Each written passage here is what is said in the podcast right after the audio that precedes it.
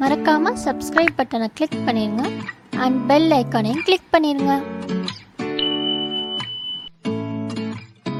Hi friends இன்னைக்கு நம்ம பார்க்க போகிறது பாசிட்டிவ் வைப்ஸ் நான் மொதல் டாபிக் உள்ள போகிறதுக்கு முன்னாடி ஒன்று சொல்ல விரும்புகிறேன் நான் இந்த பாசிட்டிவ் வைப்ஸ்ன்ற டாபிக் எடுத்ததுக்கு ஒரு காரணம் இருக்குது இந்த டாபிக் எல்லாருக்கும் பொருந்தும். அதாவது பெரியவங்க சின்னவங்க எல்லாருக்கும். இந்த பாசிட்டிவ் வைப்ஸ்ன்ற டாபிக் மூலமாக ஒரு சமூக புரிதலை எல்லாருக்கும் வெளிப்படுத்துகிறேன் நான் பேச போகிறது யாராக இருந்தாலும் அவங்களுக்கு என்னைய தெரியாது எனக்கு அவங்கள தெரியாது. ஆனால் நிறைய நியூஸ் ஆர்டிக்கலில் படித்ததுனால நான் இதை ஷேர் பண்ண விரும்புகிறேன் ஒரு சமூக தெளிவுக்காக.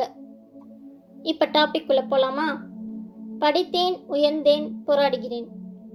இப்போ நம்ம பார்க்க போகிறது ஒரு பெண்ணை பற்றி அவங்க சென்னையில் குப்பை பொறுக்கும் பொண்ணாக இருந்து மத்திய வர்த்தக மற்றும் தொழில்துறையில் குமாஸ்தா ஆகி எஸ்சி எஸ்டி மக்களுக்காக போராடிட்டு இருக்காங்க அவங்க சென்னையில் புளியந்தோப்பு கிட்ட இருக்காங்க.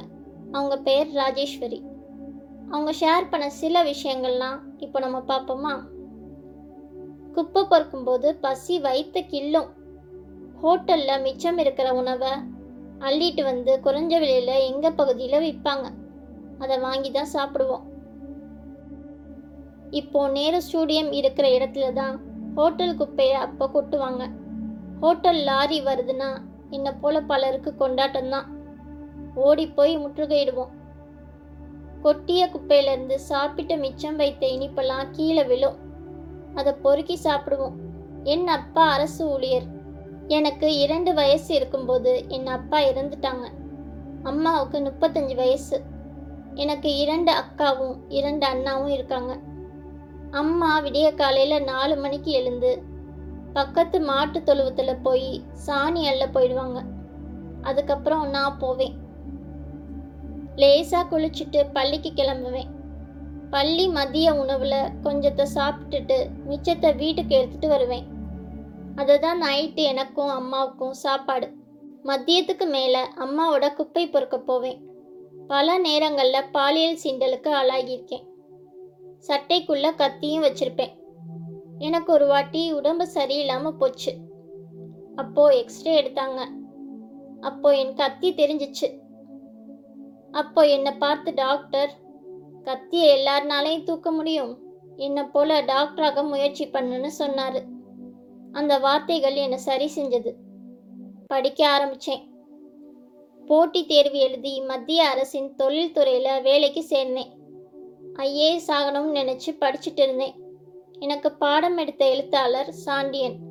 அவரோட மகன் பால சாண்டியன் சட்டப்படி சங்கம் துவங்கி உங்களை போன்ற பெண்களின் முன்னேற்றத்துக்காக பாடுபடுங்கன்னு சொன்னார். அதுக்கப்புறம் எஸ்சி எஸ்டி அறிவுசார் சொத்துரிமை சங்கத்தை துவங்கி எங்கள் பிரிவினருக்காக பாடுபட்டேன். அதனால பலருக்கும் வேலை கிடைச்சது. இன்னமும் தீவிரமாக பாடுபடுறேன். ஜாதியம் ஏகாதிபத்தியம் முதலாளித்துவம் என எல்லாத்துக்கும் அடிப்படை பெண் அடிமைத்தனம் தான் அதை தகர்க்கணும். அதை தகர்க்கும் சக்தியும் பெண்கள்கிட்ட தான் இருக்குது இந்த உலகின் பேராற்றல் பெண் அப்படின்னு சொல்லி முடித்தாங்க இதை படித்ததுலேருந்து நைட் எனக்கு தூக்கமே வரலை. இப்படியும் சில பேர் போராடிட்டு தான் இருக்காங்க. அவங்க சொன்ன ஒவ்வொன்றும் மனசை உருக்கிடுச்சு. கொட்டுன குப்பையிலேருந்து சாப்பிட்றது எவ்வளோ வேதனை தர விஷயம். நம்ம வாழ்க்கையில் இப்படி ஒன்று நம்ம யோசிச்சு கூட பார்த்துருக்க மாட்டோம்ல. எத்தனையோ பெண்கள் இந்த சமூகத்தில் போராடிட்டு தான் இருக்காங்க. ஒரு சிலரை தான் நமக்கு தெரியும். நிறைய பேர் போராடுறது வெளியில் தெரியறதில்ல. இவங்களோட போராட்டத்தையும் உதவி செய்கிற குணத்தையும் நான் பாராட்டுறேன். இன்னும் இதை மாதிரி நிறைய பாசிட்டிவான விஷயத்தெல்லாம் நான் உங்களுக்கு தெரியப்படுத்த விரும்புகிறேன் அடுத்த பகுதியில் பார்க்கலாம். நன்றி.